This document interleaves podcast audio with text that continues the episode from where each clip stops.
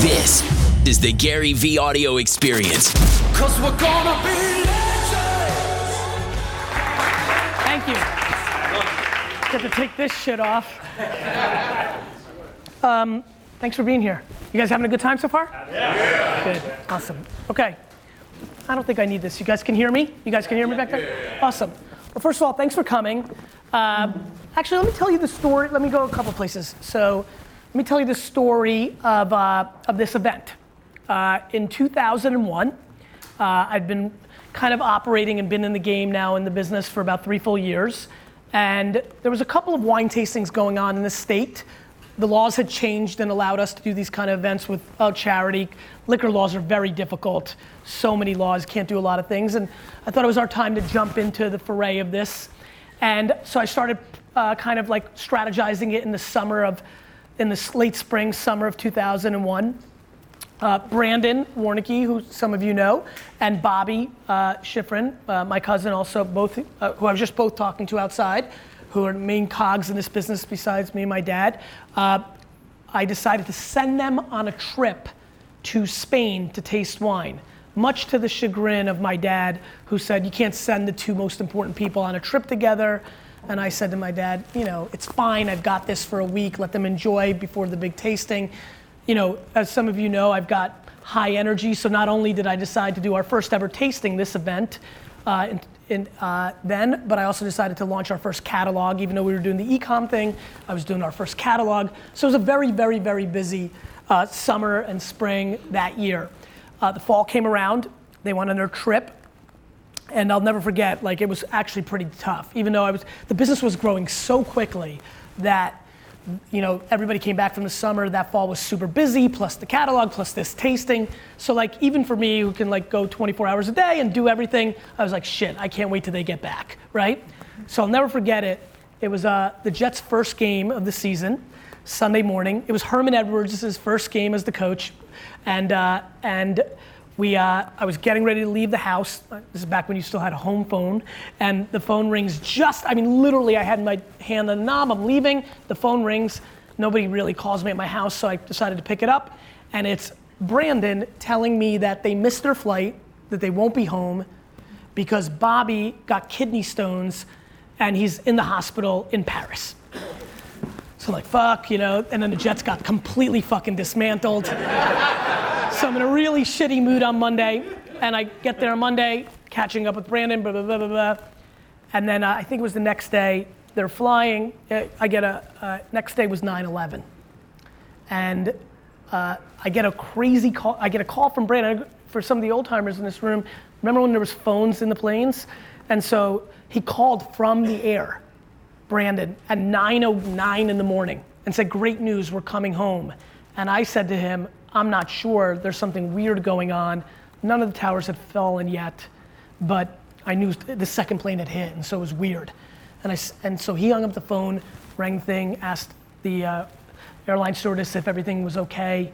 She said, yeah, fine. She came running back five minutes later saying, what do you know, why? It was super weird. Anyway, long story short, they landed in Canada. They were there for another four days. They didn't get back until like September 17th.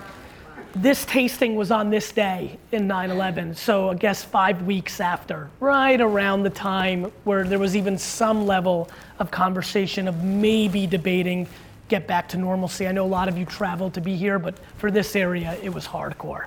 And uh, and it was just super interesting because I remember my dad, it was a very special night because it helped a lot of people as one little tiny piece of getting back to like a fun night and normalcy. And so this place, this place, this building, this event holds a very near and dear place in my heart. But what I remember more than anything was my dad pulling up. At this point, I was really operating, didn't really, you know, and he pulled up and it was so packed here and there was so much going on. And I remember he looked at me and he goes, what other event is going on here? And I said to him, no, no, this is our entire event. And he was so pumped, so proud. And it's just a feeling I've never forgotten. And, and very much the reason I think I did tonight is, you know, I'm sure a lot of you have noticed over the last two months, you know, nothing matters to me more than my family. And it's been a lot of fun kind of like getting involved with Wine Library a little bit and, you know, starting the wine club, which, how many people by show of hands uh, in the wine club? How many not? Mm-hmm. the honesty's amazing. it fucking hurt, but it's amazing. Uh, work in progress. But anyway, I, uh, I feel like tonight's uh, this, and hopefully it'll be cool for you guys to say it one day if it continues to evolve. I'm excited to kind of almost start the next chapter of this event. To, you know, it's fun that the Yankees are back in the playoffs because that was a mainstream in the early 2000s on this event. There was always a debate of like how the Yankees are doing. Will they play on the night of the tasting? Uh, and uh, and I really would like to do this specific event going forward. you know, I think a lot of you flatter me with your comments and thoughts, but nobody dreams bigger for them. You know, as much as you dream of me accomplishing my things, I dream even greater. And so even when I sit in this room in 27 years as the owner of the New York Jets, I plan on doing this little event. and so I'm really, really thankful for you guys to be at the first one of this. And uh, I appreciate you guys being here. So thank you. Um,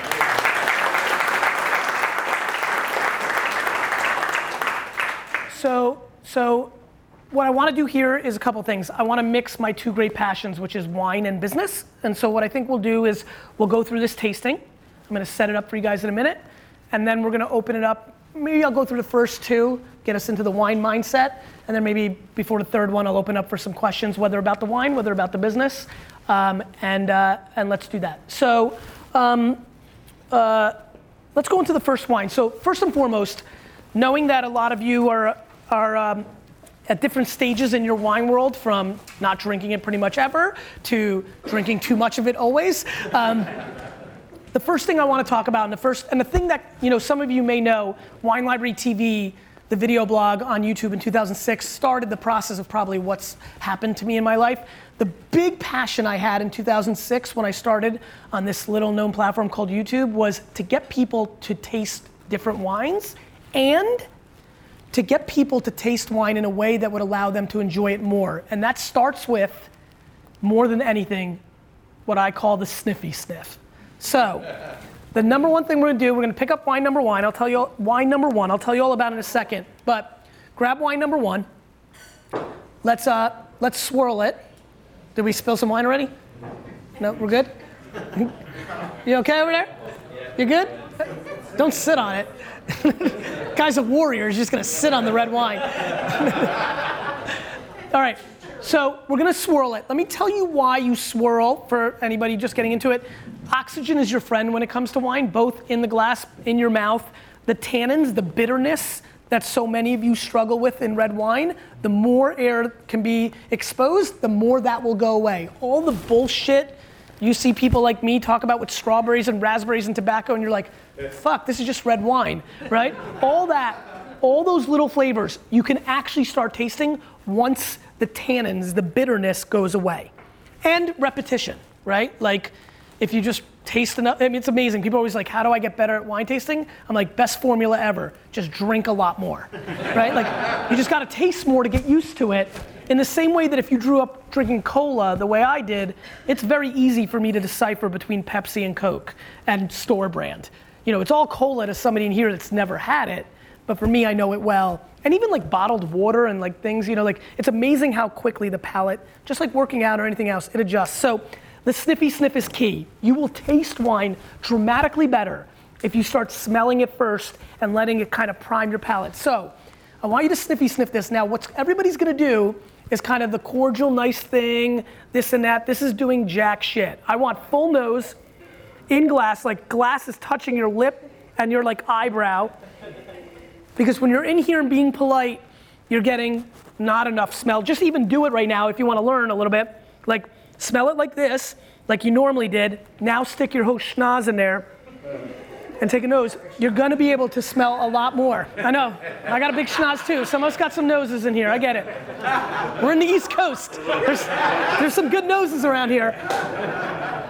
All right, now, here's what I want you to do. With this first wine, first, just drink it. Just taste this wine.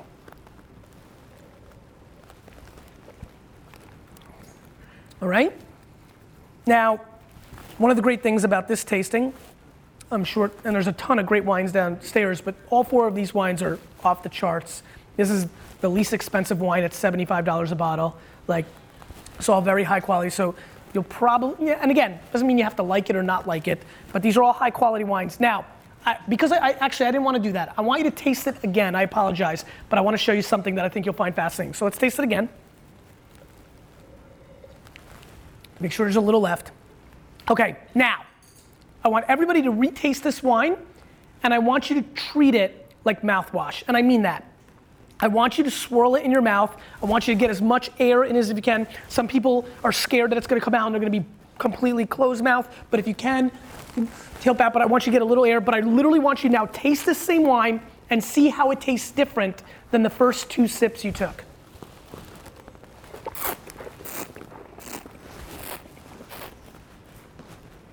Now, this is going to be interesting. Remember, I have no horse in this race. I don't give a crap. I didn't make it. How many people liked it the first way better? Raise your hands. How many people liked the wine better the second way? All right, one more time. First way, raise them high. I want everybody to look around. Second way. Now you guys know why wine is such a difficult game to recommend.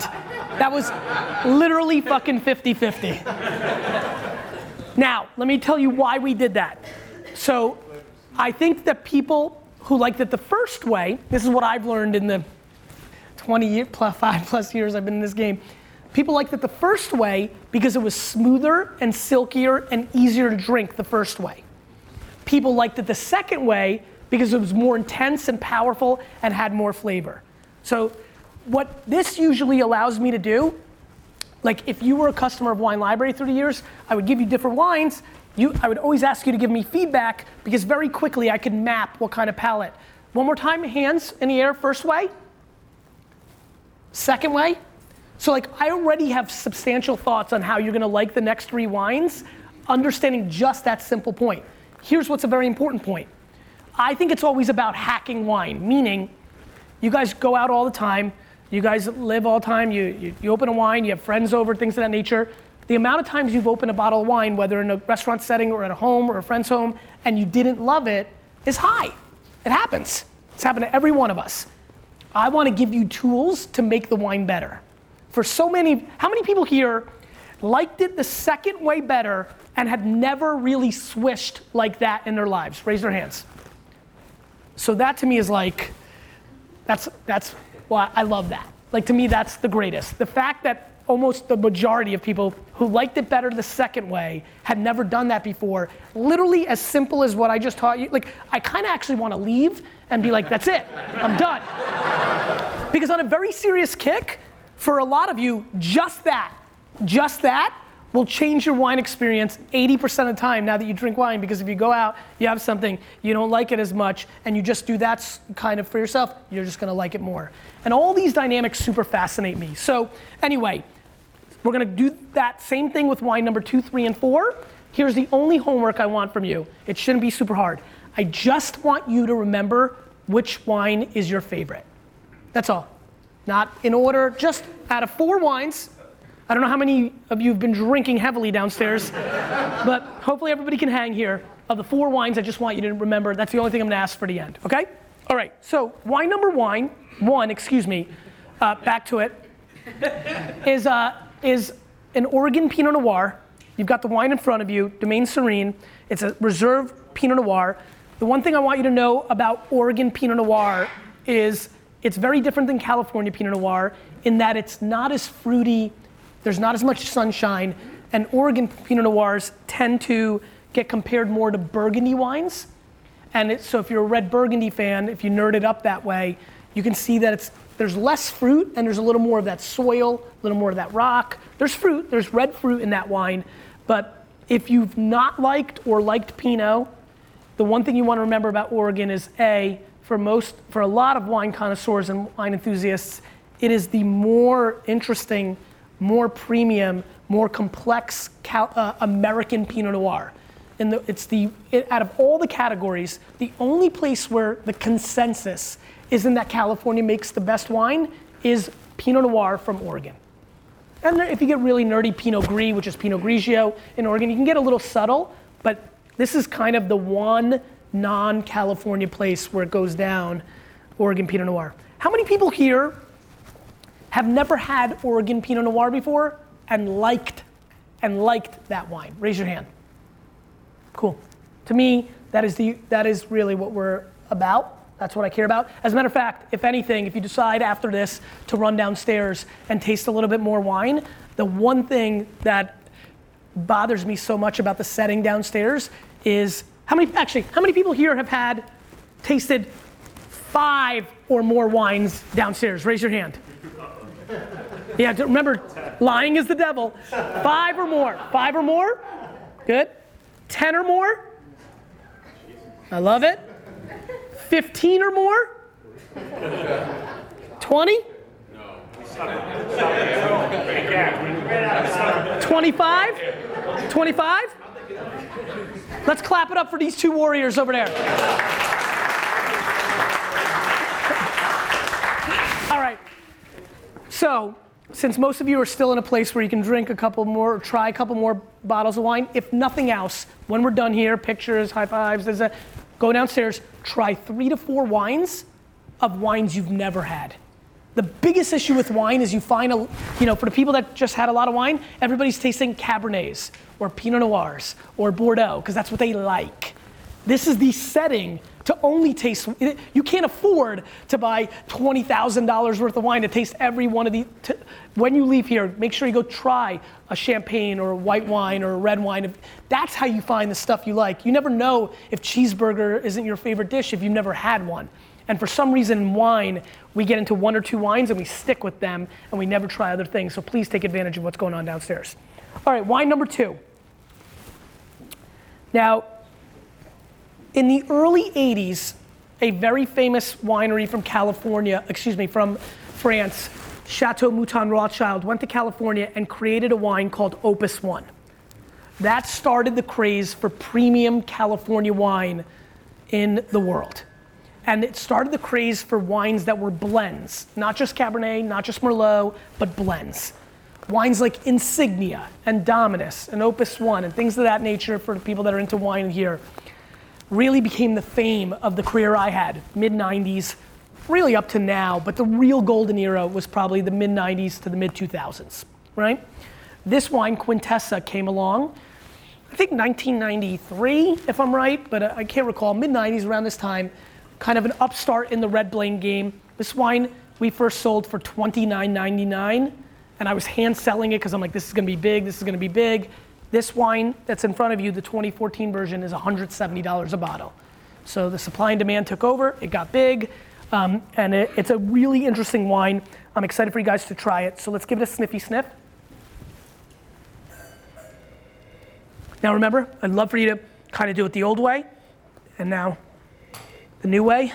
Get the air in there. Uh, what we're gonna do with wine number three is I'm gonna have you smell it straight, don't swirl it, and then I'm gonna have you swirl it, because I want you guys to see the difference. Now, I don't know if you guys get this on the nose, but I get a little bit of like a coffee bean component on this nose, which is really interesting. Sometimes when somebody's kind of mentioning certain things, you can start smelling it. Now, I see a lot of you are real alcoholics and have started drinking. I appreciate the gusto, respect, respect. But let's stay, let's stay calm. Let's stay calm. Let's follow along at home here. All right. All right. Smell. Everybody's giving a sniffy sniff. Let's give it a whirl. Remember, we're gonna taste it straight first, and then we're gonna whirl.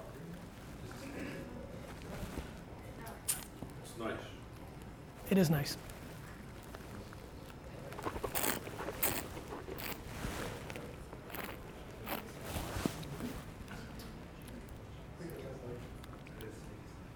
Interesting.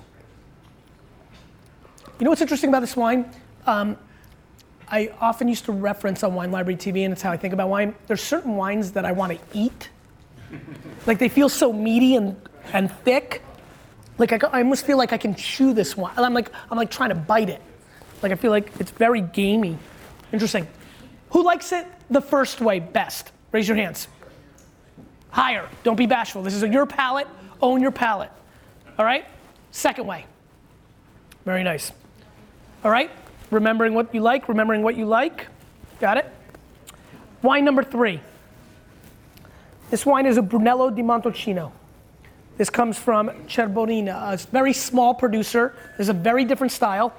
Now, real quick, do not whirl it. I want you to sniffy sniff it straight.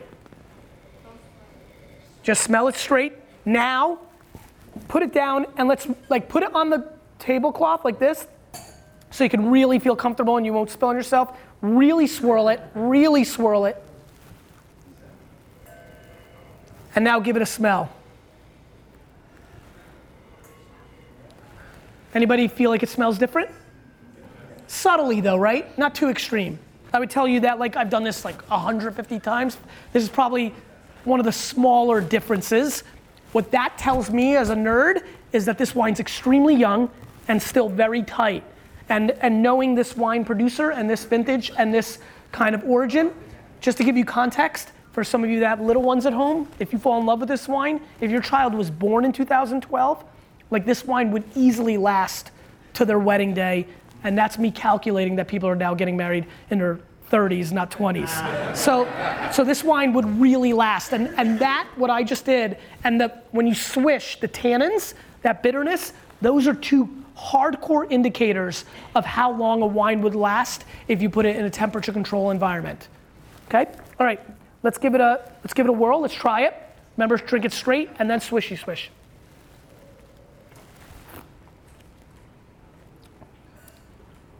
Different style than the last wine. Very. You guys taste how much drier this wine is? Like even gives you a little puckering up kind of thing. Now let's give it a swirl.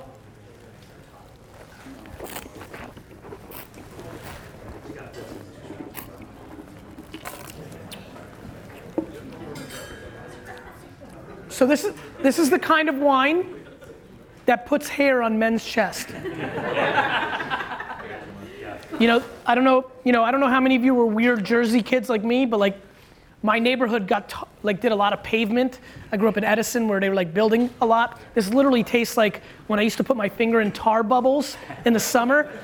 I would lick my finger, you know. But this is this is very very very like beef jerky, tar, asphalt. Like this is less fruit and more terroir, right? Like earth. How many people like it the first way better?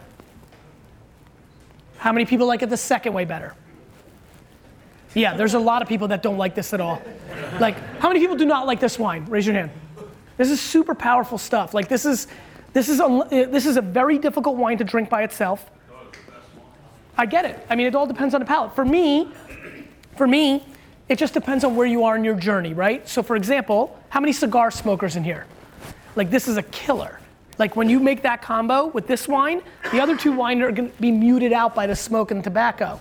This wine's got balls and will stand up to it and be able to pair with it. So it, it's just dynamics, right? Like what, to me, what's amazing about wine, much like everything in life, it's circumstantial, it's context, right? If you're having a super serious meal, this is what you want to pair it with, right? The first wine is a red wine that you can get away with if you're just drinking by itself as an aperitif in a summer with some friends. You're not gonna do that with this wine because it's gonna get everybody tired and it's gonna be too intense. So it's just context. You know, for a lot, uh, there's a lot of you that are into the business stuff.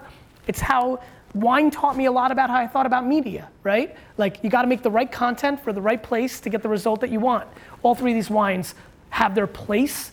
To me, the thing is to reverse engineer the palate to understand it because you like it best because you're at that journey as somebody who's tasting 25 wines down there, you're into it right? You like it. And so, like, what happens is you're looking for more of that power. But this third wine did not have the dis- delicious factor that the second wine had. So, if it was somebody that I knew was more in the beginning stages, like the delicious factor, the fruit in wine number two, I knew would go over super well. And so, that's what you're trying to navigate. Cool? Wine number four. This wine is $250 a bottle. And I'm saying that because I'm trying to trick you into thinking it's good. And I mean that, it's super interesting. One of the reasons that I, if you were part of my wine tasting group, we only taste wine out of brown paper bags and we never know what it is because when you know the value of something or if you know what it is, it's already changed the perception of what you're tasting. Like, just to remind everybody, it's still all high school. Everybody's just following the leader. It never changes. It's just the same game over and over. And so, but what's interesting about this wine is this is a Bordeaux from Chateau Montrose one of the best producers. The 1983 version of this wine is probably the wine So I, will tell you another quick little story because we're going quick here and, and we got a lot of time. Um, I don't know how many of you have dined in New York, live in New York, um, but um, there was a restaurant in New York for a long time called Veritas.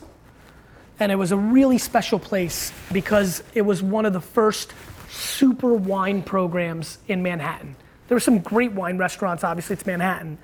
But this place came out guns a blazing because it took two of the biggest wine collectors in America, teamed up with their cellars, and they launched this restaurant. And they were sitting on stuff that they bought on a nickel on the dollar because wine had gone up quite a bit in the 2000s. So they were sitting on the 1983 version of this wine was available for $9 a bottle. This is 250. Got it? So just to give you context. Anyway, so it opened up. It was co-owned by a guy by the name of Steve Verlin, who unfortunately five or six or maybe maybe seven, seven or eight years ago passed away. Really special guy. Such an amazing man. Walked into Wine Library the first time in combat boots and a Grateful Dead jean jacket, dragging mud throughout the store. One of my stock guys asked me if, if they should keep an eye on him, AKA, do we think he's gonna steal? And then 45 minutes later, and this is not a joke, dropped the single biggest purchase order in our store. We've done more online, but spent $47,000 buying out everything I had. I was like a little kid, like uh, literally a little kid, hoarding all these wines for like seven, eight years for my great, I'm gonna rebrand Shoppers Discount Liquors into Wine Library. And this dude rolled into the store and bought everything I had that was good. It was insane. Became a dear friend of mine, real mentor, invited me over to his home in Watchung, New Jersey. And I came over and I got down to the basement, and every single first growth Chateau Lafite, Margaux, you know, Petrus, the greatest wines in the world, opened on a table from my birth year. He subtly slipped in and asked me how old I was when we met, and he had every 1975 open of the greatest wines in the world. Became an incredibly generous friend. I drank the greatest wines of my life. Came back a month later. We drank 1947 Cheval Blanc, 1970 Vega Sicilia, like the greatest wines I've ever had in my life to this day for the way that I've lived my life and all the, growing up in the business and building one of the biggest companies, living my fancy lifestyle now and going to interesting dinners. The greatest wines I drank in my life happened between 23 and 25, which in a lot of ways was a waste because I wasn't contextually there yet. But 83 Montrose I had in his house. I tasted it. I thought it was incredible. It was not a fancy wine. 1982 is the fancy year in Bordeaux but I thought it was incredible. And later, over the next five, ten years, the 83 Montrose got put on a pedestal as this sneaky wine from 1983 and really validated for me to never do the high school thing, which is why I encourage you to raise your hand. Like, your palate is your palate. Nobody's bashful if they like rice or, or sushi. Nobody apologizes for ordering their steak the way they do. But with wine, we're always so cautious. And I have a real mission and passion to make wine comfortable for you to own it. Anyway, great, great producer. I'm excited for you guys to try it. Let's give it a sniffy sniff. Powerful nose, right? Let's swirl it. Yeah, big nose. A lot more flavor on the nose, right? Rose petal, strawberry, almost like a sourness on the nose. Sour cherry. All right, let's drink it straight.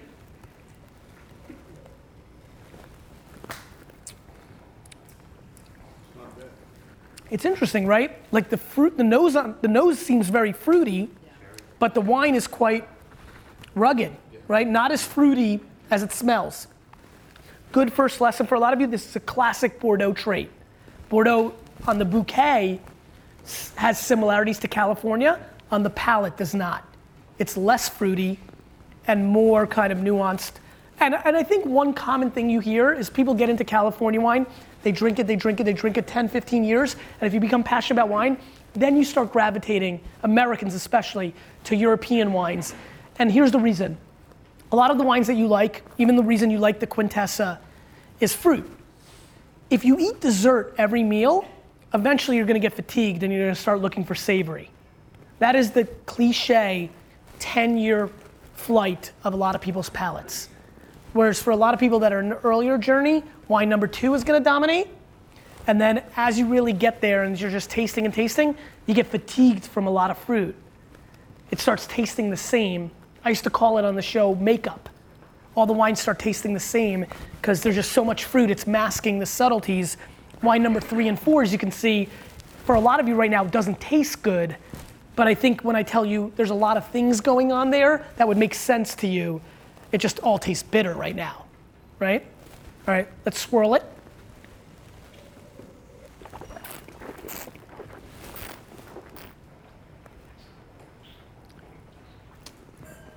Bab and Alex, you've never seen this version of me. You're like, what is this? You're like, where's the word attention?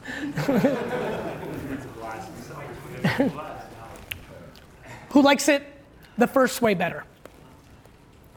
Second, super interesting. If you look at the patterns, right?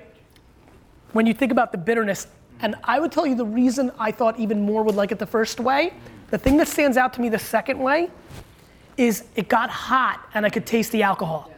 Did you guys notice that? And so that tells me that it's still disjointed and it makes a lot of sense to me why this is a wine that is built to actually be drank 40, 40 years from today. And more importantly, the way for that alcohol to blow off. If you ever have, and I'm gonna give you the things that will, if you, it's interesting to you, are things that you can take away and use consistently. One, you've clearly seen how different a wine can taste if you drink it straight or if you let it taste a lot of part of your taste buds. Two, this last wine, the best way to blow off the alcohol or some of the disjointedness is the reason why people have decanters. So let's say you had three bottles of this and you had this and the alcohol bothered you. The thing you would do with the second bottle is you would pour it in the morning before you go to work, or if it's on a Saturday where people probably have better wines, you just pour in the morning in a decanter. If you don't have a decanter, the next best thing is to just open it and let it breathe out of the bottle, but way better if you have a decanter. And you let it sit there literally from 9 a.m. until 9 p.m. It will, the oxygen will continue to break out, the alcohol will blow off, and things of that nature. So there's so much more hacking that goes into wine drinking than people realize, and that's important because a lot of you are in places where you you're either ha- you're drinking wine cordially or you bought a nice bottle of wine for a celebration and you don't love it. There's a lot of ways to fix it, and I think that's the biggest thing that I wanted to get out of this. Cool. All right. The important part. A lot of you still have most of your wine in front of you, which is awesome. Some of you are even lucky that there's an empty seat by you, so feel free to like attack the wine. But what I want you to do now, and feel free, I'm gonna do the same to retaste the, the wines, or if you want, we need to get to your favorite wine. Got it? All right, let's get, let's spend a few seconds.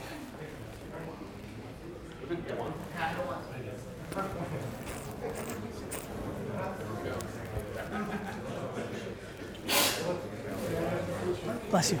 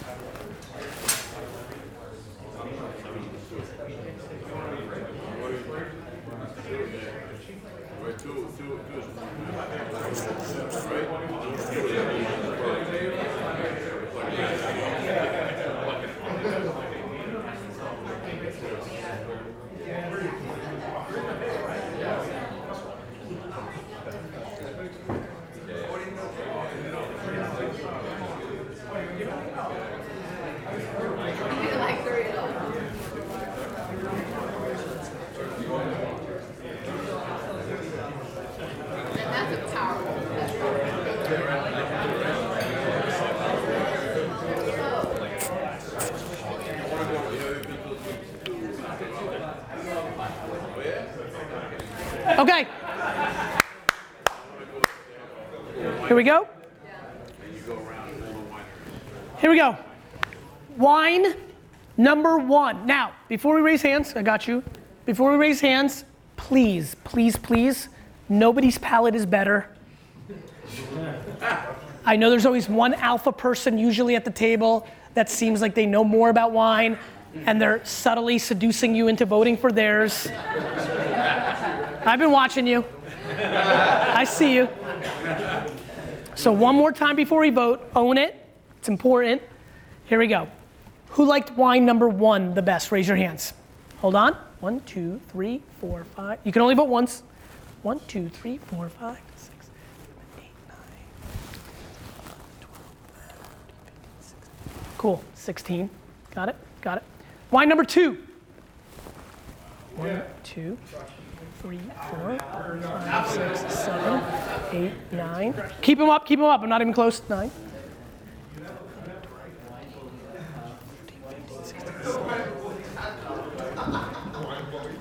Got it, thank you. 22. Wine number three. Raise them high. Nine. Thank you. Wine number four. Six. Six. Cool. Okay. I think it's uh, I think it's obvious. Wine number two came in first place. Followed close. Feels good. Wine, wine number one came in second. And what were the last two numbers? Got it. So two, one, three, four. Cool. Thank you guys. What's your vote? I think for me, you know, it's. what's that? Honestly. Honestly, honestly, for me, it's interesting. You know, I think like I'm sure for all of you that do what you do for a living, you're looking at it from a different lens. So for me, right now, where my palate is, probably wine number one. Yeah, just only because I'm in a funny place right now where I'm really more interested in lighter, more delicate wines that are just like, just more delicate. Like light, like delicate is interesting to me. I went through a long chapter of drinking wine where it was all about power, really masculine. And right now I'm in a little bit more of the, delicate, subtle flavors. And for me, I know why a lot of people voted for number one from the drinkability and the ease of it. For me, it was the unbelievable threading of the needle that the wine has on the mid palate between white and red flower subtleties. I know that's super nerdy, and I don't know if like, but like to me that caught my attention. I'm like, wow, that's a super difficult thing to do. It means that they treated the grapes so delicately that when they crushed it, the skins did like, the skin has. If you, you want to get really nerdy, if you have a grape, a home grape, like if you skim around the skin and just eat the grape, it's sweet. It's the skin that gives it the bitterness. To do what wine number one did, they must have they must have whole clustered it, which means they took the whole thing when they grinded it, and they must have picked such high quality fruit that the skins really didn't like attack the middle. So actually take any wine right now. Let me teach you about the initial attack, the mid palate, and the finish. The thing that almost nobody ever talks about is the mid palate. This is gonna be super like, you'll be like, yeah, yeah, but you won't. I get it. but I want you to taste the wine and I want you to try your best, whichever wine you've got in front of you, try your best to think of it as in three steps. Like boom, boom, boom, right? The fir- first and third is gonna be easy. What's the first thing you're tasting? What's the last thing you're tasting? The thing that develops over time that became super neat to me is that I genuinely, genuinely taste different things in the middle. And again, I would say repetition, it being your entire life, you know, it's what I did for my entire life. It's all I cared about in the world. Like, like you guys, a lot of you know me at this point. Like think about 22 to 35 me caring only about this and the New York Jets, right? Like that's it. So, so I need you to like really, really, really try. It might be fun for you. Let's just taste it. See if you can. You'll definitely be able to probably quickly see like the first thing you taste and the way it finishes. But to me, the thing I paid most attention to is the mid palate. Which one? It doesn't matter.